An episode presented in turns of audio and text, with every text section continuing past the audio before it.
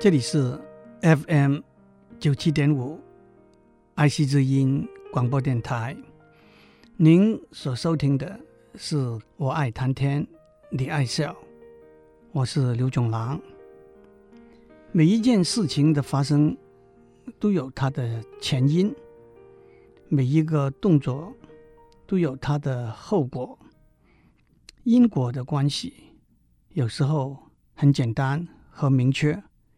有时候却很复杂和模糊。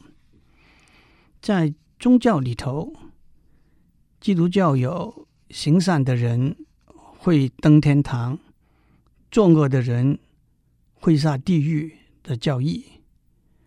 佛教有轮回的说法，《大藏经》里头说：“要知前世因，今生受者是。”要知来世果，今生作者是。那就是说，前世做的是原因，今生受到的就是后果。今生做的是原因，来世受的就是后果。撇开宗教不谈，其实，在自然科学、社会科学、医学、工程。各种领域里头，我们探讨研究的，往往也都是原因和结果 （cause and effect） 的关系。用力一推是原因，车子往前走是结果；吃了不清洁的食物是原因，上吐下泻是结果；台风来了。是原因，蔬菜的价钱上涨是结果。很多时候，当我们看到一个结果，我们要找出什么是原因。有些时候，当我们知道一个起因，我们要预测什么是结果。怎样追寻前因后果？怎样？发现来龙去脉是有趣，也是重要的课题。很多重要的发明和发现，都是由于先看到了结果，然后倒过头来追问，找出原因。牛顿看见苹果从树上掉下来，后来他找出地心吸力是原因。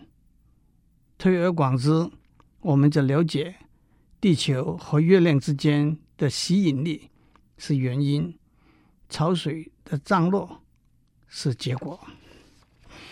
在医学上有一个很有名的例子，那是两位澳洲的医师 Barry Marshall 和 Robin Warren，在一九八二年发现了胃溃疡。是由细菌引起的。几百年以来，医学上都认为，因为胃酸有腐蚀性，胃溃疡是胃酸引起的，所以食物和情绪会导引到胃酸的分泌增加，因而引起胃溃疡。Barry Marshall 和 Robin Warren。这两位医师证实了胃溃疡是由一种叫做幽门细菌引起的。这个结果除了改变了前人错误的因果关系之外，更加让发现、诊断和治疗胃溃疡变得容易而且有效。他们两个人也因此在二零零五年获得。诺贝尔医学奖。反过来说，也有许多例子是我们在选择了一个动作之后，要预估它的后果。不科学的做法就是靠经验、凭直觉；比较科学的做法就是或者用统计和几率来计算，或者用实验和模型来模拟。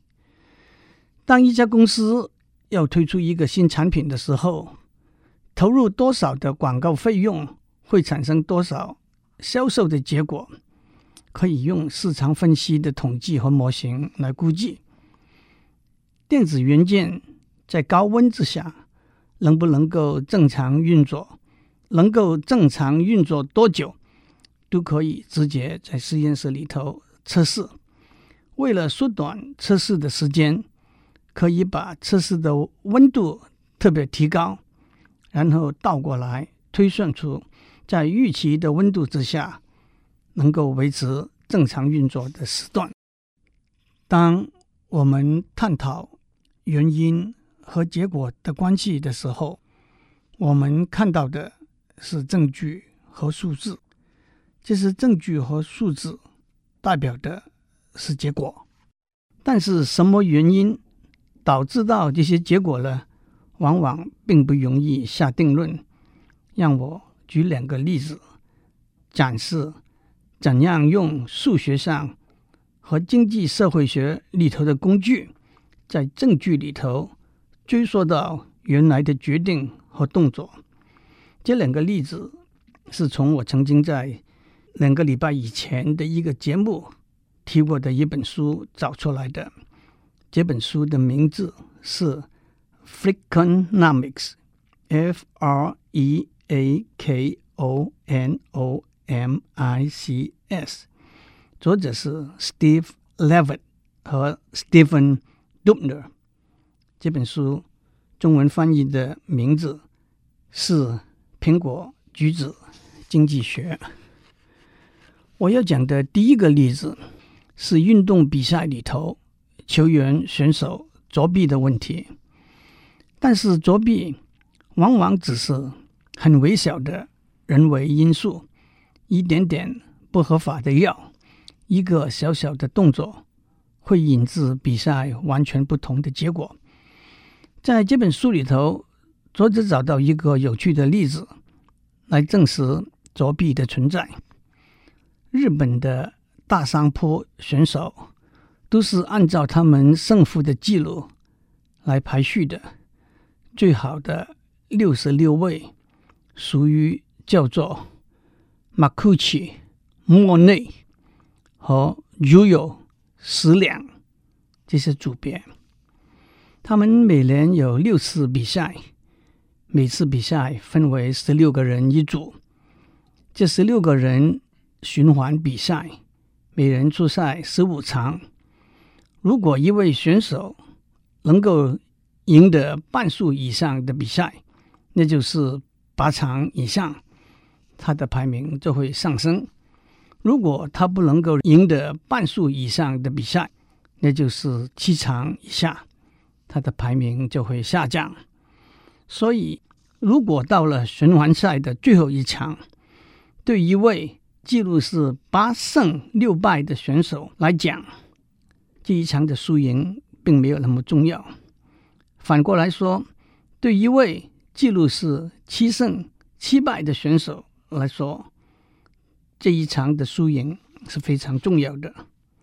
那么我们会问，他们之间会不会有一个默契？第一位选手放水，让第二位选手赢得这一场比赛。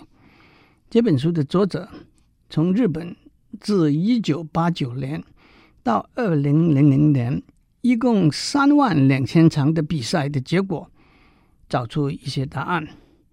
他们把在循环赛里头一位八胜六败的选手对一位七胜七败的选手的结果列出来，居然发现七胜七败的选手能够赢得。对他很重要的那一场比赛的百分率是百分之八十，但是按照记录，这同样的两位选手在过去所有的比赛中，那位七胜七败的选手胜利的百分率竟然是低于百分之五十的。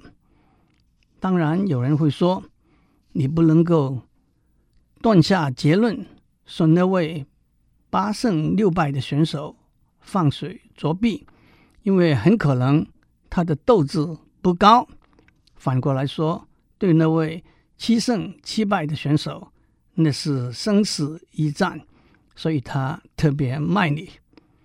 可是，当他们查一下比赛的记录，发现这场比赛之后，这两位选手在下个循环赛中再碰面的时候，那位七胜七败的选手胜利的百分率居然掉到百分之四十。所以，一个合理的怀疑是在你的生死关头的一场，我让给你。下一场并不是生死关头，你的还一场给我。这个怀疑可以有更一步的证明。按照数据，过了这个我让你一场，你还我一场的交易之后，一切恢复正常，他们两个人之间的胜负率就维持在百分之五十左右了。还有，因为商铺的选手。都分属于不同的经理人底下的部屋黑呀，在数据上显出，当属于一个部屋的选手放了一场水给另外一个部屋的选手，这个账不一定由这两个选手之间来结算，而是由部屋跟部屋之间来结算。还有，在某些时间。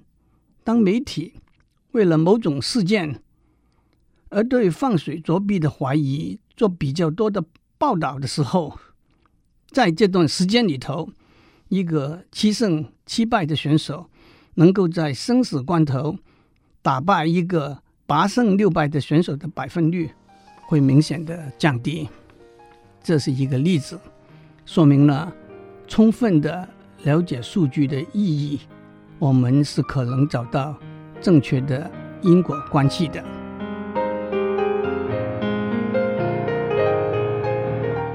我要讲的第二个例子跟美国的犯罪率有关系。我首先要指出，这个例子里头用的是美国的统计数据。这个例子的结论并不见得可以直接套用到我们。的国家社会的情形，不过这里头思考的方法和分析的技术还是值得注意的。一九八零年的末期到一九九零年的初期，美国的犯罪率一直在增加。在一九九五年，有一个调查的报告说，青少年谋杀案的增加在以后十年之内。可能高达百分之一百。这个报告让政府官员、政治家、犯罪学家大大紧张。可是，大概就从一九九五年开始，全美国的犯罪率不但没有上升，反而每年稳定的普遍下降。从一九九五年到二零零零年，五年之内。青少年的谋杀案降低了百分之五十，专家们马上就问：什么原因引导到这些结果？有些在表面上看起来合理的解释，可是小心分析之下，并不完全充分。而且过去几十年，美国在各方面都在逐渐进步或者改变。为什么在一九九五年开始有一个突然而且稳定的下降呢？这本书的作者指出了一个别的专家没有想到的原因。首先，许多人相信良好的经济状况是犯罪率降低的一个主要原因，但是良好的经济状况只可以解释。跟经济有关的罪行，例如偷窃、抢劫等罪行的降低，却难以解释跟经济没有直接关系的暴力罪行，例如谋杀、强奸的降低。而且按照过去的统计，失业率降低一个百分点，可以引致非暴力罪行的数目降低一个百分点。可是，在一九九零年代，美国的失业率降低了两个百分点，可是非暴力罪行的数目却降低了四十个百分点。第二，有人相信死刑的执行是犯罪率降低的一个原因，但是在美国，跟世界上很多的国家一样，每年执行的死刑的数目是很低的，而且上诉、再上诉等等拖延的时间又很长。死刑对犯罪的后座效应是不大的。按照一位专家的估计，执行一个死刑大概可以减少七个谋杀案。在一九九一年，美国执行了十四个死刑；在二零零一年，执行了六十六个死刑。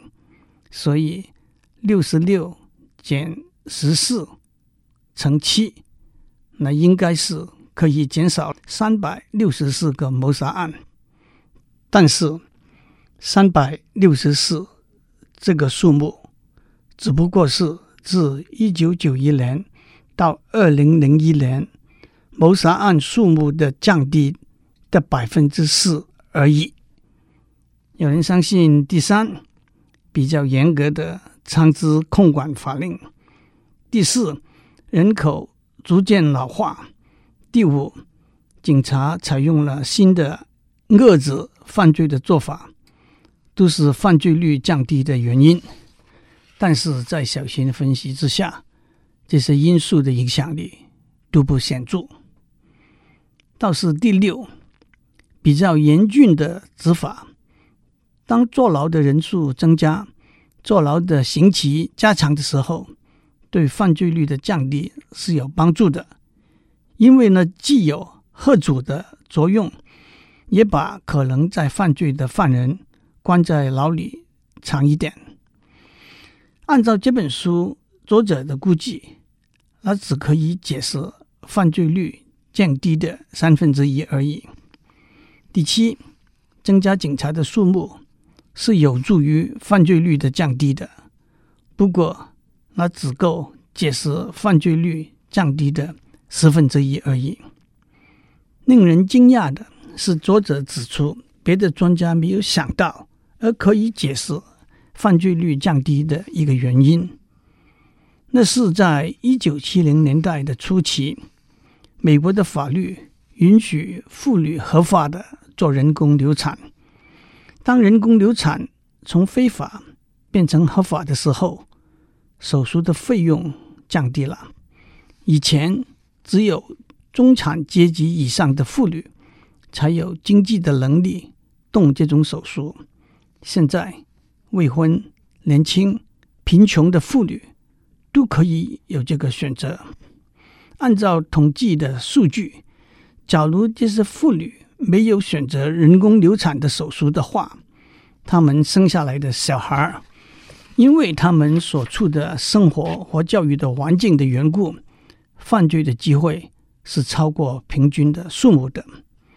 因此，自一九七零年代初期，人工流产在美国变成合法，可以。作为解释，到了一九九零年代，犯罪率降低的一个原因，我必须指出，这可能是一个令人不舒服、引起反感的说法。但是，我们要把这个看成学术上统计的结果，而没有其他的偏见。作者接着提出其他的数据，有五个州在那里人工流产成为合法的手术比其他的州早了两三年，在这五个州里头，自一九八八年到一九九四年，暴力罪行的数目的降低比其他的州多了百分之十三。自一九九四年到一九九七年，谋杀案的数目的降低比其他的州多了百分之二十三。还有。作者指出，在一九七零年代，人工流产率比较高的州，在一九九零年代，犯罪率的降低也比较显著。在一九七零年代，人工流产率比较低的州，在一九九零年代，犯罪率的降低也比较不显著。还有，在这个犯罪率降低的数据里头，作者指出，按照年龄的分布，犯罪率的降低差不多完全是集中在人工流产成为合法的时候出生的年龄层。这两个例子都指出了因和果的关系，有时候比较简单，有时候比较复杂。不过站在科学的立场，是可以相当精准的探索和了解的。最后，让我讲一个笑话。有人问：一个科学家和一个律师有什么不同？一个科学家先收集证据，然后再下结论；一个律师先有结论，然后再收集支持这个结论的证据。还有一个不负责任的爆料者，没有证据，只有结论；一个懦弱无能的司法人员，有了证据，却没有结论。祝您有个平安的一天，做好事，有好报。